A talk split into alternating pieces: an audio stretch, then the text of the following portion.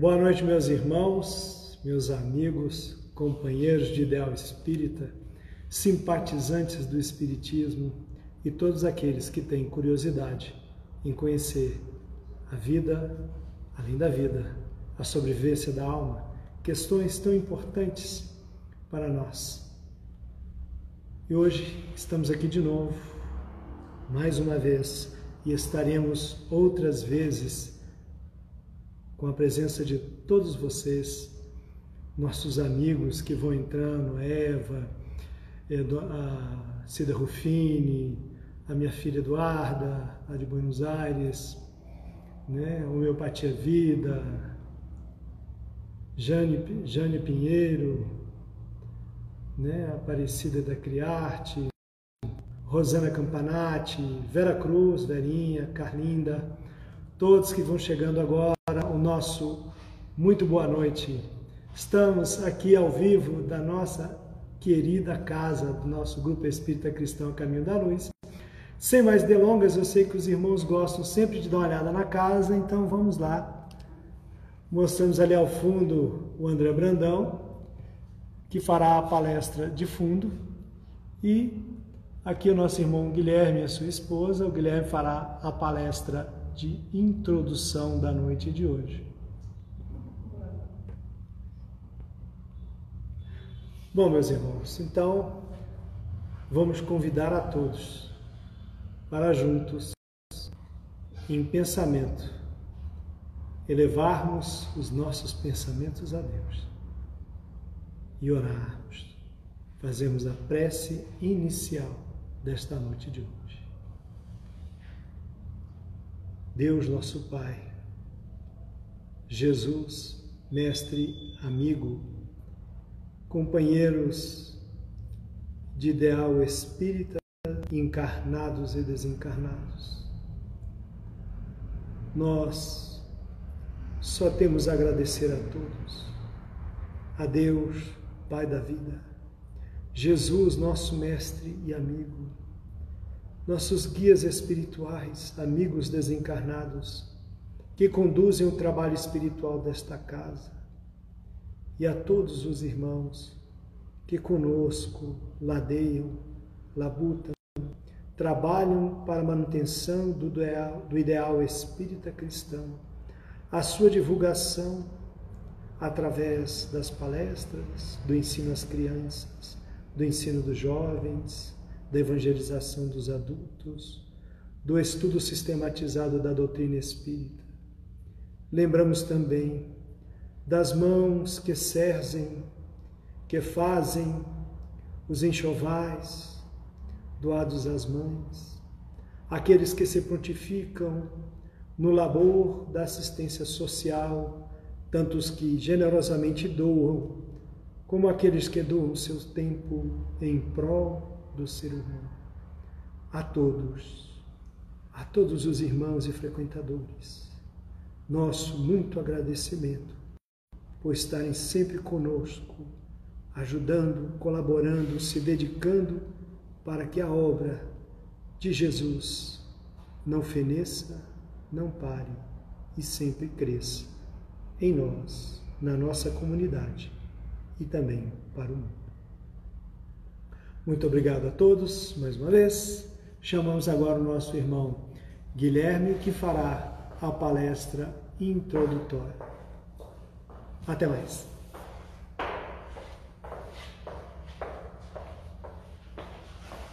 Olá, queridos amigos, muita paz a todos.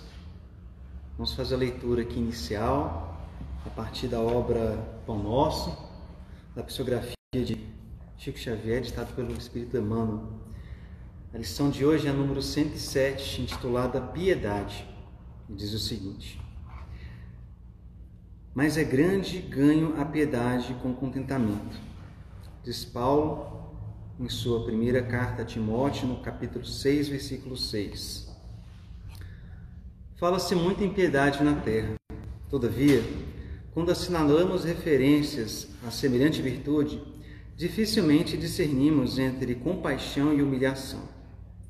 Ajudo, mas este homem é um viciado. Atenderei, entretanto, essa mulher ignorante e má. Penalismo, contudo, esse irmão é ingrato e cruel. Compadeço-mo, todavia, trata-se de uma pessoa imprestável. Tais afirmativas são reiteradas a cada passo por lábios que se afirmam cristãos. Realmente, de maneira geral, só encontramos na terra essa compaixão de voz macia e mãos espinhosas. Deita mel e veneno. Balsamiza feridas e dilaceras. Estende os braços e cobra dívidas de reconhecimento. Socorre e espanca ampara e desestimula. Oferece boas palavras e lança reptos hostis. Sacia a fome dos viajores da, da experiência com pães recheados de fel. A verdadeira piedade, no entanto, é filha legítima do amor. Não perde tempo na identificação do mal. Interessa-se excessivamente no bem para descurar-se dele em troca de ninharias e sabe que o minuto é precioso na economia da vida. A evangelização, desculpa, o evangelho não nos fala dessa piedade mentirosa, cheia de ilusões e exigências. Quem revela energia suficiente para abraçar a vida cristã encontra recursos de auxílio alegremente. Não se prende às teias das críticas destrutivas e sabe semear o bem, fortificar-lhe os germes, cultivar-lhe os rebentos e esperar-lhe a frutificação. Diz-nos Paulo que a piedade com contentamento é grande ganho para a alma. Em verdade, não sabemos de outra que nos possa fazer prosperidade ao coração. Então, a mensagem de hoje nos toca muito, porque nos evidencia algo que é muitas vezes comum em nossa sociedade. Um ditado que diz que a língua é o chicote do corpo, porque as pessoas às vezes não conseguem se conter e simplesmente falam o que pensam, e quando encontram um, um semelhante, logo percebem de imediato alguma imperfeição, algum problema e apontam para a testemunha que está ali ao lado. É uma reação quase que habitual, mas que demanda de nós atenção e vigilância no nosso dia a dia. Machado de Assis, é, o famoso literato, ele tem uma, uma máxima também que cabe muito a, a essa situação. Ele diz o seguinte, que suporta-se com muita paciência a dor no fígado alheio. Então, é, é muito fácil nós apontarmos, vermos os nossos semelhantes passarem por dificuldades, apontarmos nossos os defeitos e simplesmente não fazermos nada para contribuir. É, nessa semana, por exemplo, nós tivemos uma notícia que causou uma, uma comoção na nossa cidade de uma moça em Sobradinho 2, uma mãe de duas meninas gêmeas de 11 anos que tentou o suicídio. Ela apresentava graves problemas ali psiquiátricos e graças a Deus foi atendida ali a tempo pelo corpo de bombeiros. Ela havia deixado até uma carta orientando a possíveis providências que poderiam ser feitas após a, o suicídio, mas ela se encontra, né, até a última notícia, hospitalizada aqui no Hospital de Sobradinho e demandando nossas preces, mas causa várias reações essa circunstância, né? Porque para os olhos de muitos, ela é um monstro que tentou tirar sua vida e também a vida de seus filhos, porque ela utilizou aquele velho, aquele velho veneno do chumbinho para tentar é, não só provocar a, o, o suicídio, mas a morte também das suas filhas. Mas o piedoso, ele vê com outros olhos. Ele vê uma irmã necessitada, que faltou ali talvez um atendimento adequado psiquiátrico e também a assistência, é, porque no campo do ponto de vista material, a sua vida não valia mais nada.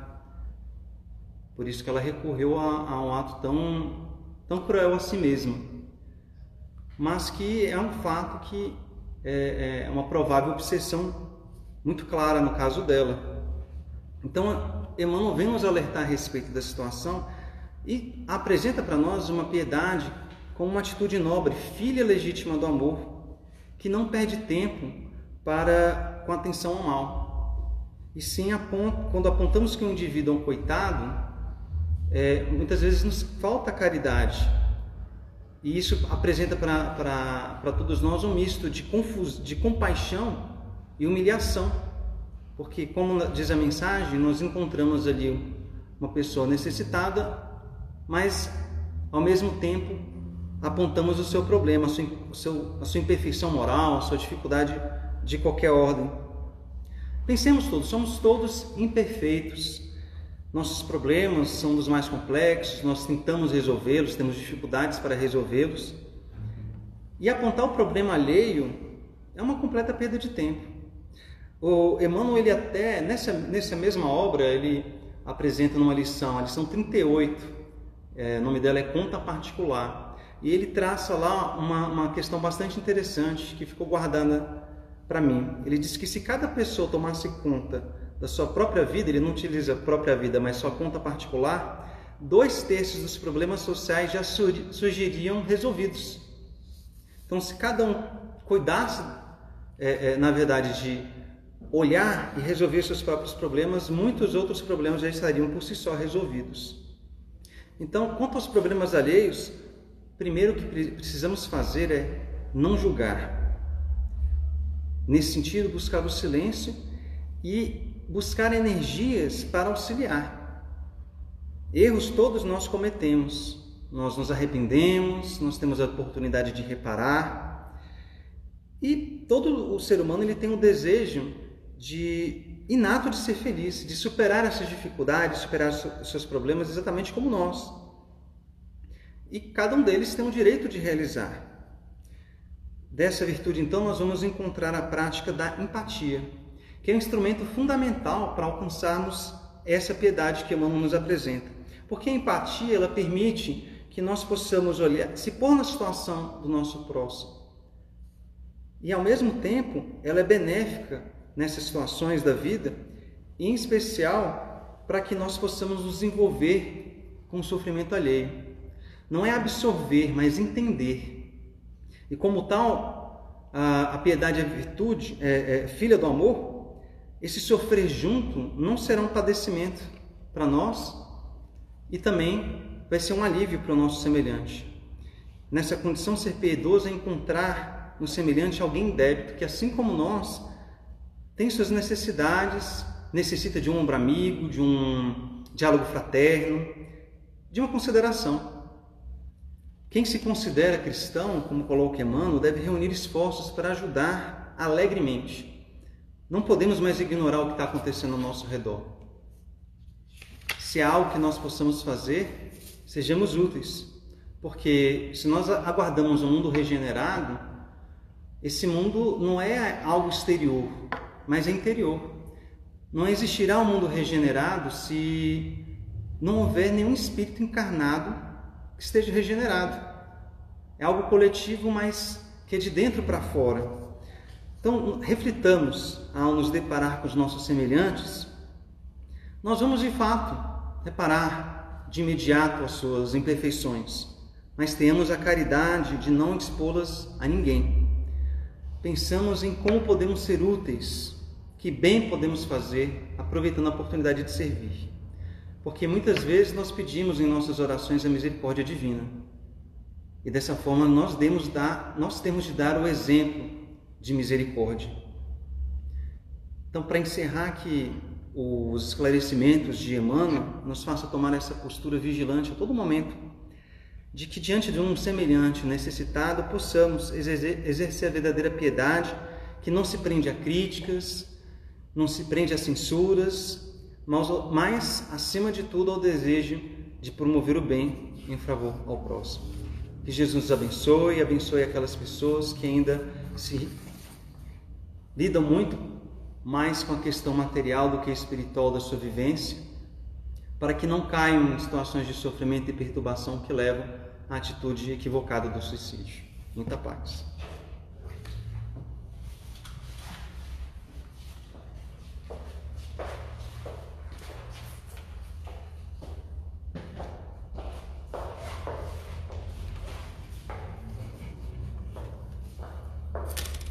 Boa noite aos irmãos. E a maioria já viu, não é? Porque já foi publicado no Instagram que o tema de hoje é mensagem cristã. E o nosso irmão já começou a falar sobre isso, não é? Sobre a mensagem cristã, sobre como, como Cristo trouxe essa mensagem e como nós devemos agir diante dessa mensagem. Claro que esse entendimento, porque é uma mensagem aqui do livro Roteiro. Cada um tem um entendimento. E hoje quem iria fazer a palestra seria a Patrícia, não é? mas felizmente ela não pôde estar, eu estou substituindo. Então, esse é o meu entendimento. Na leitura, cada leitura que a gente faz, cada um tem um entendimento, cada um tem uma percepção. Hoje, inclusive, nós estamos aqui com o Jecal lotado, é porque a última vez que eu falei só tinha um, tem três, então está lotado para o Jecal hoje para que a gente possa fazer esse comentário da noite.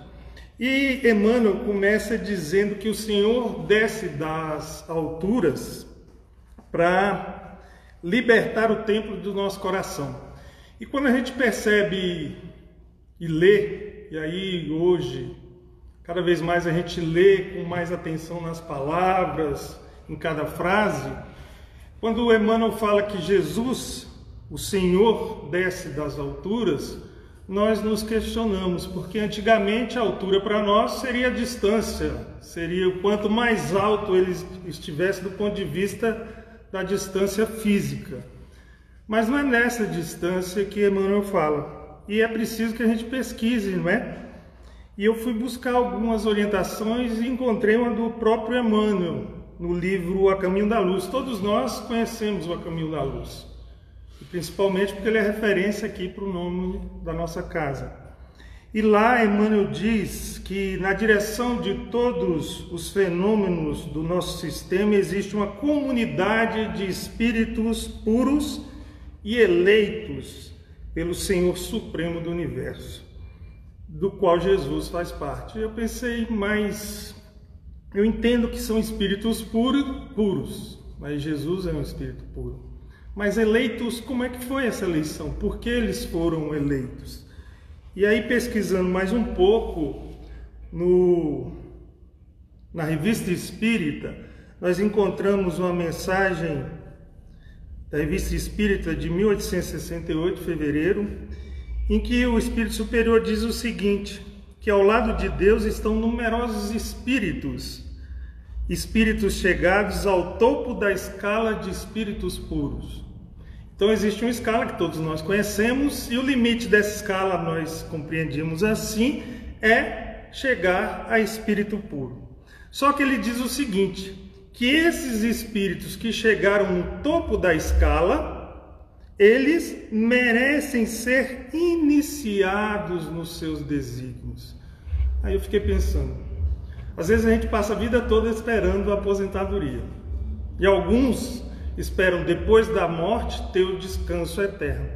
Só que essa colocação, essa passagem que os espíritos nos falam, que chegando ao topo dessa escala de espíritos puros, eles são iniciados nos desígnios de Deus, significa que ao chegar onde nós achávamos que era o topo, nós vamos ser iniciados.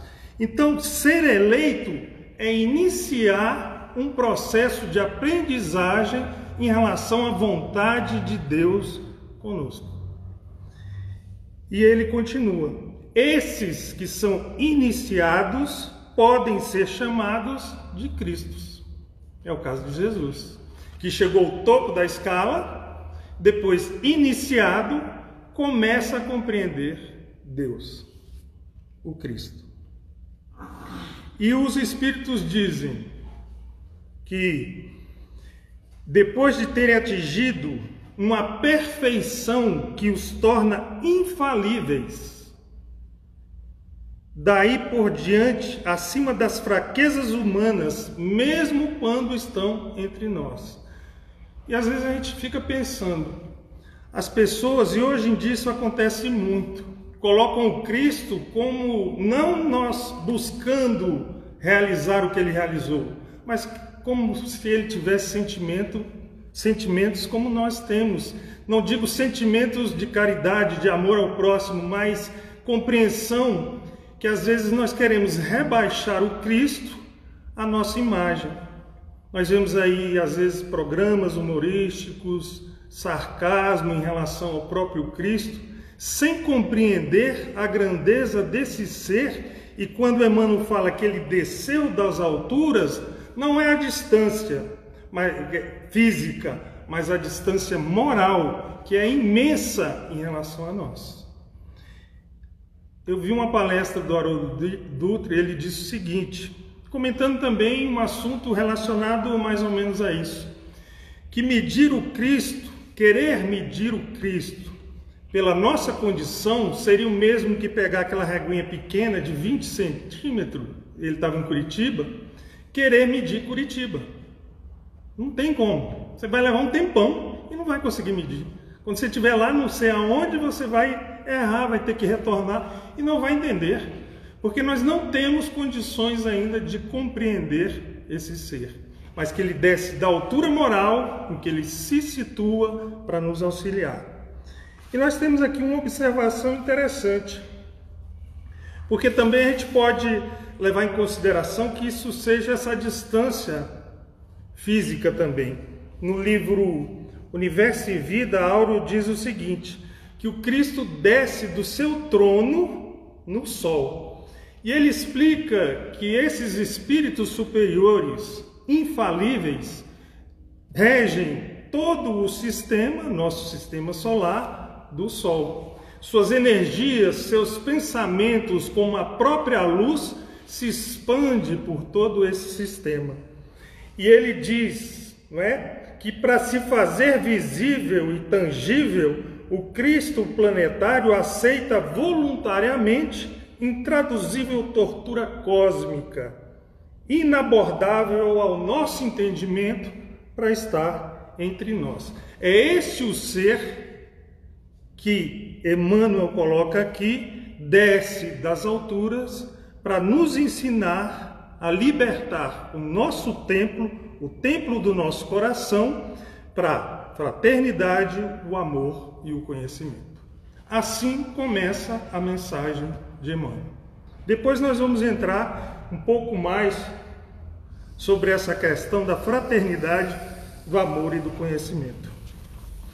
Mas para continuar, nós temos aqui um, uma questão interessante, porque dos é, seguidores do Cristo, né, dos apóstolos, dos evangelistas, é, Emmanuel diz que o que mais compreendia o próprio Cristo era João, que conseguia, segundo as palavras de Emmanuel, coube a João a tarefa de revelar o Cristo divino na sua sagrada missão.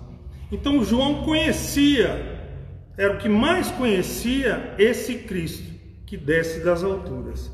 E o início em que João começa no seu, no seu relato do Cristo a descrever o próprio Cristo, ele diz o seguinte: No princípio era o Verbo, e o Verbo estava com Deus, e o Verbo era Deus.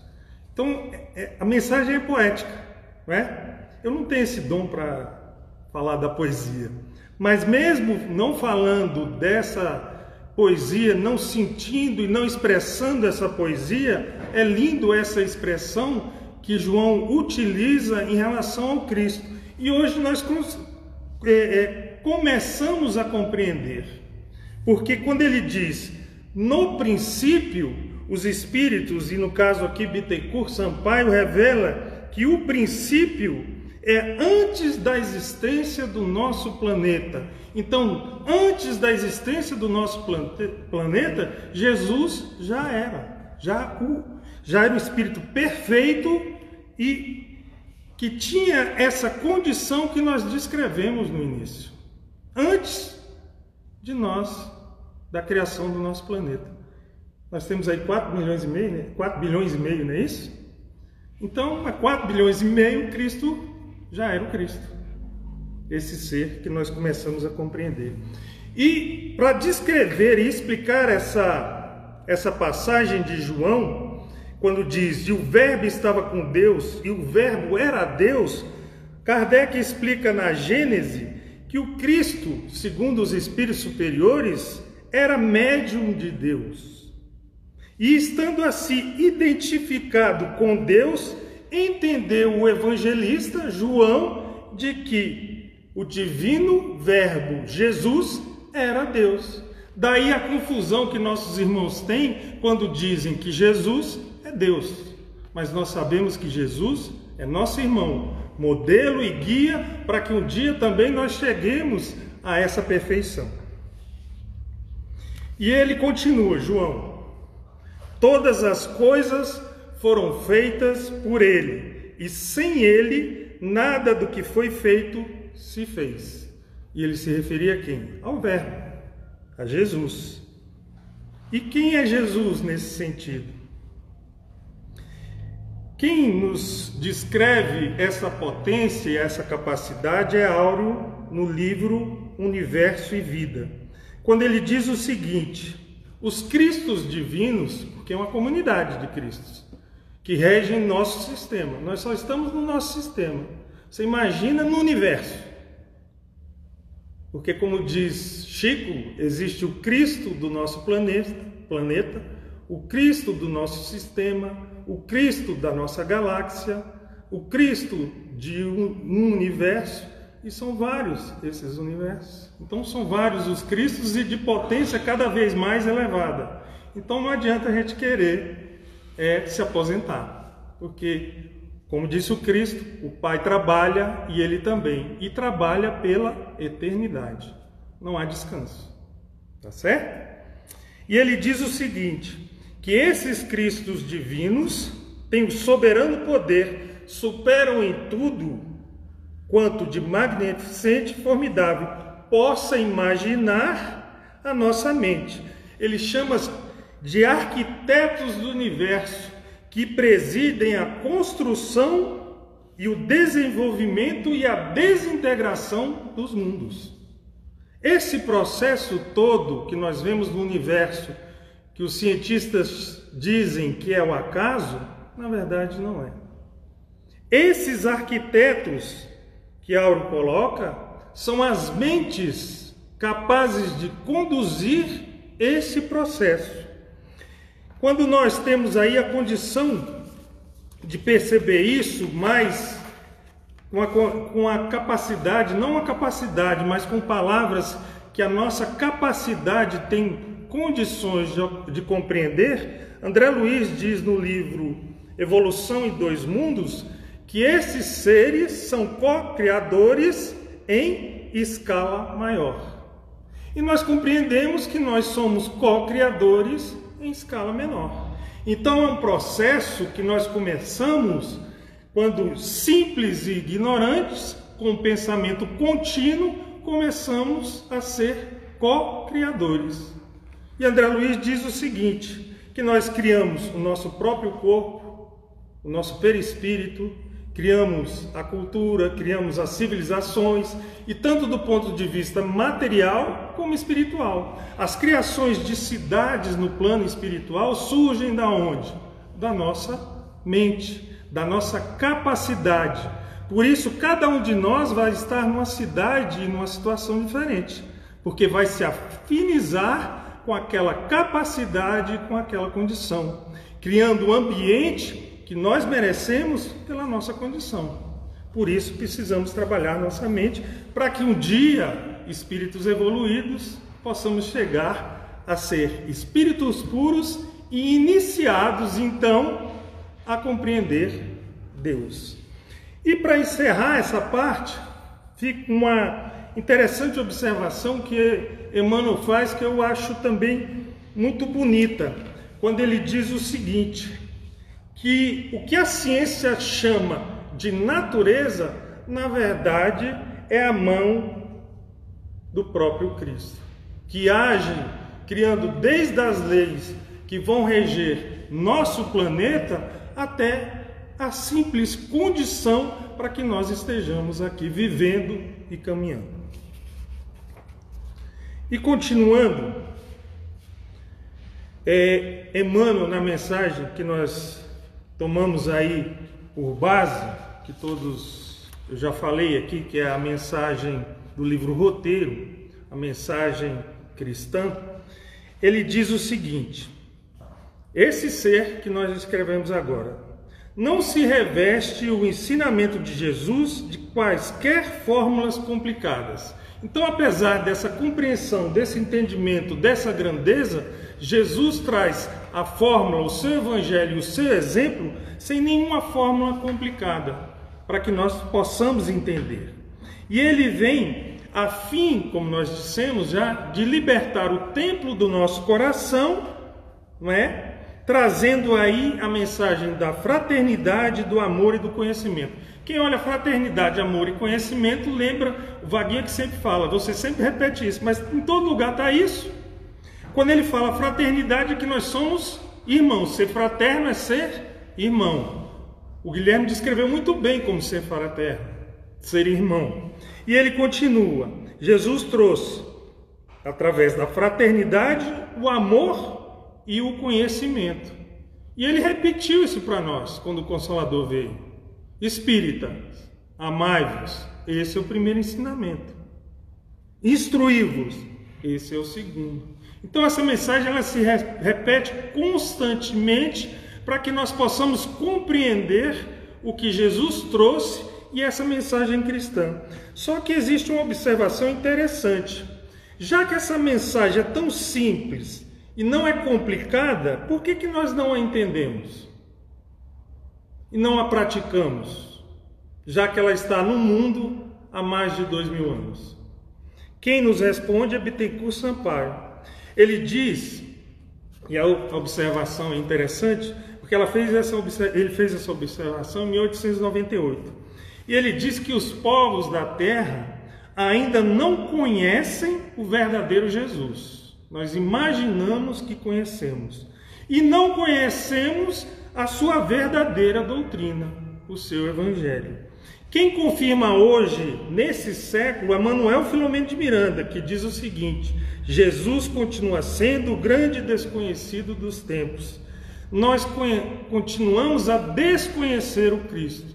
E nós sabemos que nós temos uma sequência de acontecimentos que vão culminar com a transformação do nosso mundo. Em que nós temos um tempo estabelecido para que nós venhamos a compreender essa mensagem. Se nós não a compreendermos nesse tempo estabelecido, porque tudo é programado, nós teremos que buscar outras opções. Nós vamos ver isso. Mas por que, que nós desconhecemos o Cristo ainda? Essa é a pergunta que fica. E aí, quem responde também é Bittencourt Sampaio. Porque durante séculos nós mesmos procuramos segregar e fechar esse mesmo Cristo em igrejas suntuosas, templos suntuosos, afastando esse Cristo do entendimento dos mais simples e de nós mesmos. Quando utilizamos esse conhecimento e esse evangelho em benefício do nosso egoísmo, do nosso orgulho e da nossa vaidade. E é, Manuel Filomeno diz do presente, ele diz que as doutrinas que se derivam do pensamento do Mestre, em suas variadas denominações, inclusive algumas tendências espíritas, comportam-se presas a interesses de aparência, a interesses e compromissos materiais. Nós vivemos ainda muito das aparências aparência de ser cristão, de ser cristão espírita, mas não sentimos ainda o evangelho de Jesus. É essa dificuldade que nós temos. É essa, é esse o entrave desse momento em que nós estamos no terceiro milênio, caminhando para um mundo não é, de regeneração e nós ainda não ultrapassamos essa barreira. É essa a nossa necessidade. São tantos papéis aqui que eu quase me perco. E o que pede o Cristo? Não é? O que, que pede o Cristo para nós? Porque Emmanuel diz, na mensagem agora de Emmanuel, O que que pede o Cristo? Para isso, o mestre não exige que os homens se façam heróis ou santos de um dia para o outro. Preste atenção. Não é que a gente não vai ser santo e herói, mas não é de um dia para o outro. Porque um dia a gente vai ser santo herói. Não há dúvida. Não pede que os seguidores pratiquem milagres, nem reclama o impossível. E aí nós precisamos entender isso com o nosso conhecimento, com a nossa percepção de como caminhar para que nós, apesar do Cristo não exigir que nós sejamos heróis, nem santo, nem reclamo o impossível, precisar, precisamos caminhar. Isso quem nos diz é André Luiz, no livro Libertação, com o personagem Gúbio ele diz o seguinte: que a vida física é puro estágio educativo na eternidade. Ninguém é chamado a fim de candidatar-se a paraísos de favor, não é? E sim a moldagem viva do céu no santuário do espírito, com o máximo aproveitamento das oportunidades. O que que nós precisamos? Aproveitar ao máximo as oportunidades. É isso que Jesus pede de nós, que aproveitemos as oportunidades que a vida nos dá, com equilíbrio. E é isso que nós vemos como Emmanuel diz o seguinte: o crente deve esforçar-se o mais possível para melhorar, mas ele diz, coloca o mais, de modo algum deve nutrir a pretensão de atingir a superioridade espiritual completa em um, de uma só vez. Nós não vamos ultrapassar todos os obstáculos que nós mesmos criamos numa existência. Né? É o que diz Kardec. Uma só existência no livro Céu e Inferno, na primeira parte, capítulo O Céu. Ele diz: uma só existência corporal é manifestamente insuficiente para o espírito adquirir todo o bem que lhe falta e eliminar o mal que lhe sobra. Então, nós precisamos de tempo e temos. Temos muito tempo. Não temos muito tempo quando nós comparamos e, e relacionamos a nossa escola atual. Porque nossa escola como a escola do mundo, ela tem séries a serem ultrapassadas, conquistadas, para que nós permaneçamos nessa mesma escola e numa série que é, será o mundo de regeneração. Quem nos ensina isso é o próprio Chico, Emmanuel. Nós precisamos depois compreender isso. Mas, voltando aqui para o nosso assunto. No livro dos Espíritos, na questão 177A, é, os espíritos falam da pluralidade das existências. E eles dizem que nós precisamos ocupar posições diferentes, situações diferentes, para que nós possamos progredir. Então, é nas existências, ocupando posições diferentes, situações diferentes, que nós vamos progredindo.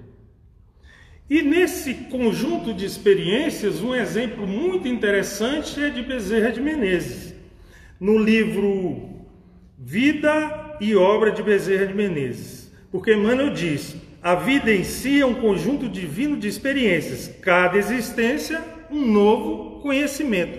E Bezerra, quando você estuda a personalidade dele, você vê vários conhecimentos sendo colocado, colocados em prática.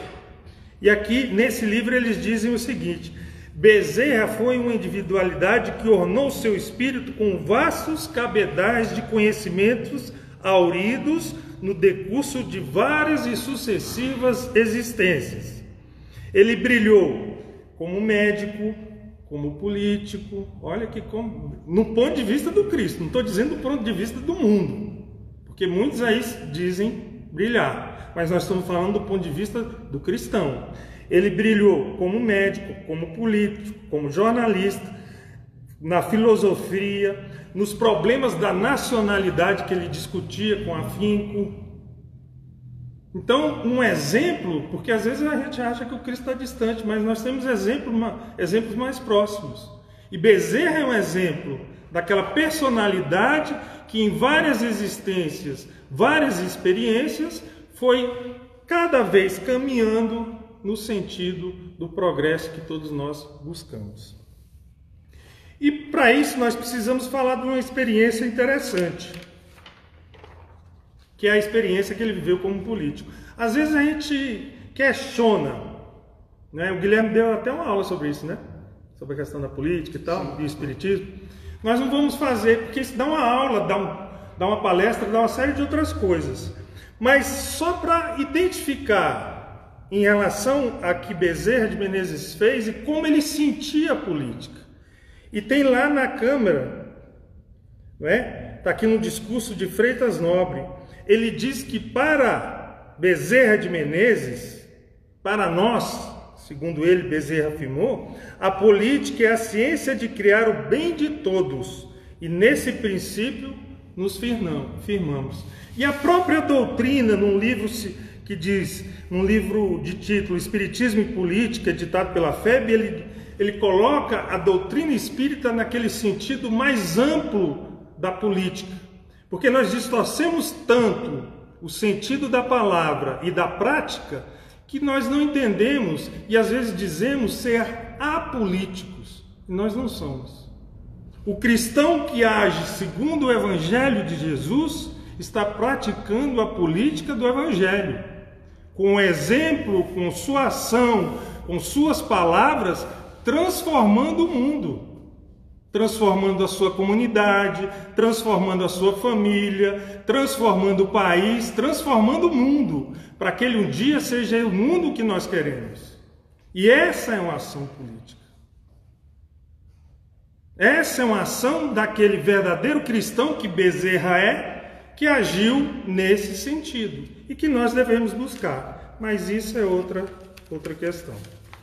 E continuando, quando se fala de experiências diferentes que nós precisamos viver para atingir a perfeição, a experiência, segundo Emmanuel, é a experiência religiosa, que é a mais importante. E por que ela é a mais importante?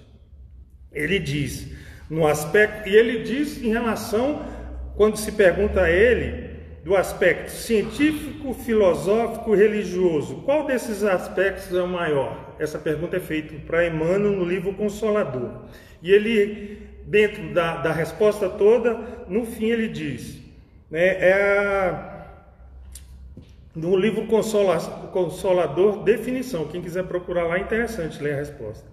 E no fim ele diz, no aspecto religioso, todavia, repousa sua grandeza divina, por constituir a restauração do Evangelho de Jesus Cristo, estabelecendo a renovação definitiva do homem. Essa experiência que nós vivemos hoje é a experiência, é a experiência que nós precisamos, porque ela nos aproxima, restaurando o Evangelho de Jesus com o sagrado roteiro de nossas vidas, para que um dia, um dia nós sejamos espíritos puros.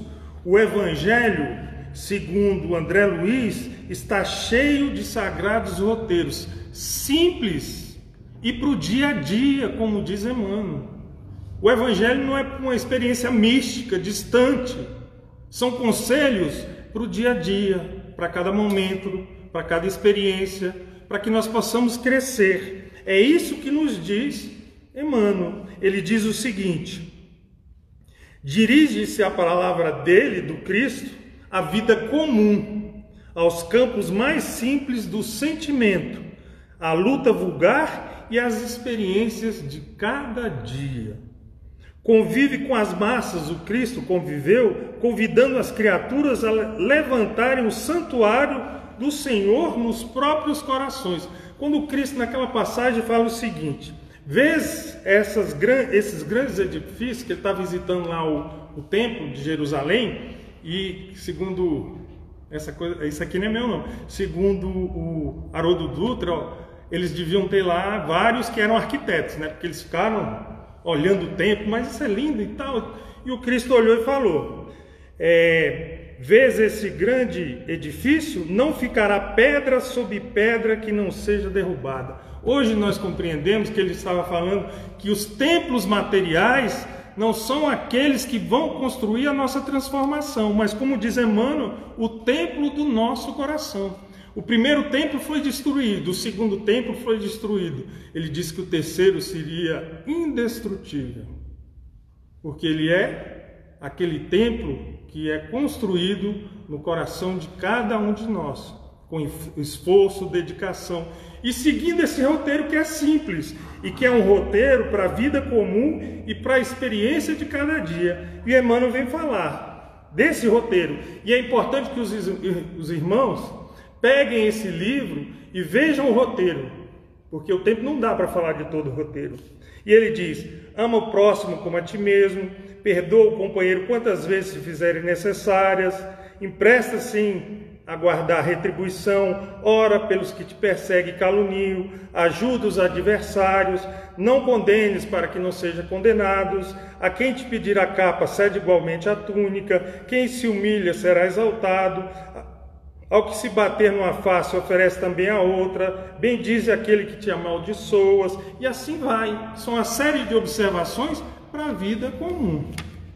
E aí nós ficamos questionando como chegar onde o Cristo está agindo na vida comum, a cada instante, a cada momento, dessa maneira.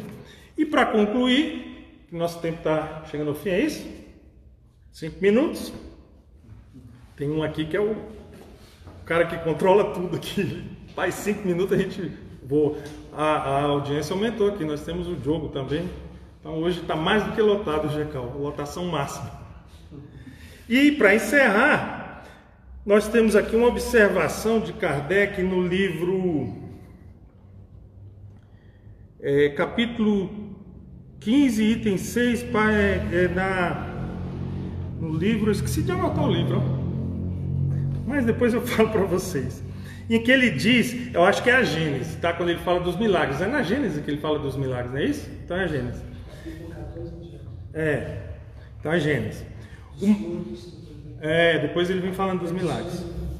O maior milagre que Jesus operou, o que verdadeiramente atesta sua superioridade, foi a revolução que seus ensinamentos produziram no mundo.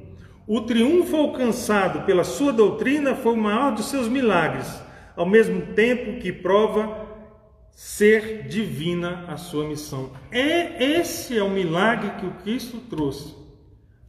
O evangelho a sua doutrina para que nós venhamos a nos transformar. E Emmanuel complementa: para isso, estudemos Allan Kardec, é o clarão da mensagem de Jesus Cristo, e seja no exemplo, ou na atitude, na ação ou na palavra. Recordemos que o Espiritismo nos solicita uma espécie permanente de caridade, que é a caridade sublime aqui do fim a caridade da sua própria divulgação. Não é só na palavra. Ele diz no exemplo, na atitude, na ação e na palavra. Essa é a ação. E Emmanuel ainda traz uma mensagem muito bonita que está lá no livro. No livro, eu estou ruim de livro hoje.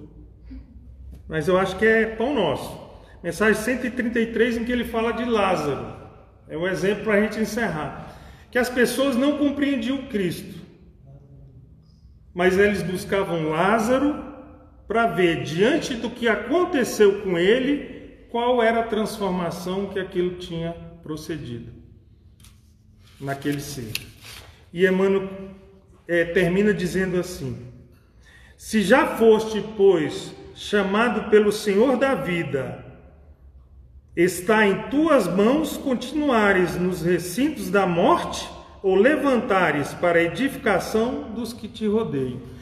Todos procuravam Lázaro e examinavam a sua atitude, o seu comportamento, a sua ação, as suas palavras, para saber se realmente a ressurreição de que ele fora alvo através da vontade, da, da condição do Cristo, essa ação o teria mudado e transformado.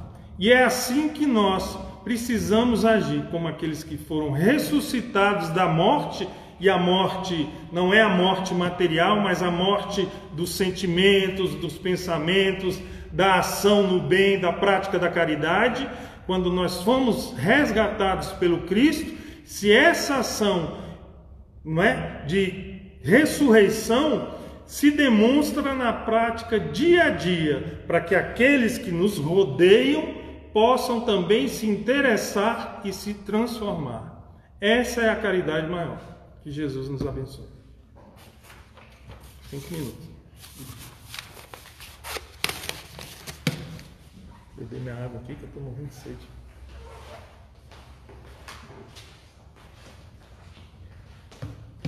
Só temos a agradecer ao nosso irmão Guilherme, a Priscila que está aqui acompanhando seu esposo, ao André Brandão pelas reflexões profundas da noite a respeito não só de quem é o Cristo, mas da sua mensagem, do reflexo dessa mensagem em nós e da necessidade de pensarmos mais, pensarmos bem, pensarmos com luz, com direção. Este sim é o destino destas, das nossas casas espíritas, divulgar estas mensagens. Por isso estamos aqui, mesmo distantes, fazendo o nosso pequeno sacrifício para levarmos essas mensagens maravilhosas. E eu vou pedir para encerrar a reunião de hoje o nosso irmão Diogo, que está aqui presente também, que é dirigente desta casa, faça a, palestra, a prece de encerramento de hoje. Muito obrigado a todos. Não se esqueça, terça-feira, 19h30, de novo aqui. Conto com você, espero você, aguardo você aqui conosco. Muito obrigado. Então vamos orar. Boa noite a todos. É um prazer enorme estar aqui novamente com vocês. E vamos elevar junto então o pensamento ao nosso Pai. Deus Pai, de infinito amor e bondade, benfeitores espirituais, Jesus, nosso grande mestre, amigo, está junto de nós em todos os momentos. Agradecemos por essas reflexões, por não compreender ainda, Senhor, a sua verdadeira missão, nos perdemos durante muitos séculos no caminho. Mas com a sua misericórdia, com a misericórdia do nosso Pai, que nos mandou o Espiritismo para colocá-la em nossos corações, na sua posição que deve ser ficada. Sendo farol, Senhor, para a nossa evolução, trazendo um roteiro de transformação, de modificação para um mundo melhor, para ser humanos melhores, para viver, Senhor, em um mundo melhor.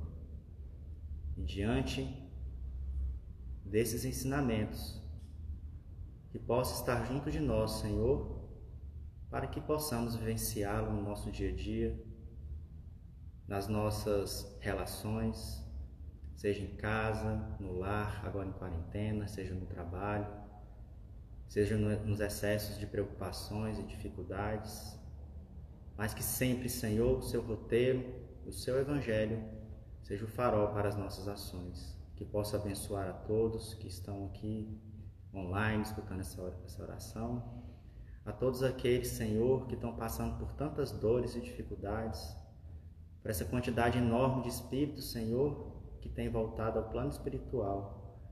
Tem misericórdia de nós e abençoe, Senhor, em nossa caminhada no dia a dia. Que assim seja.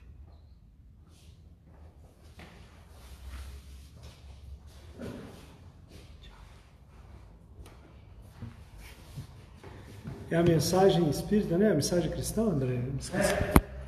A mensagem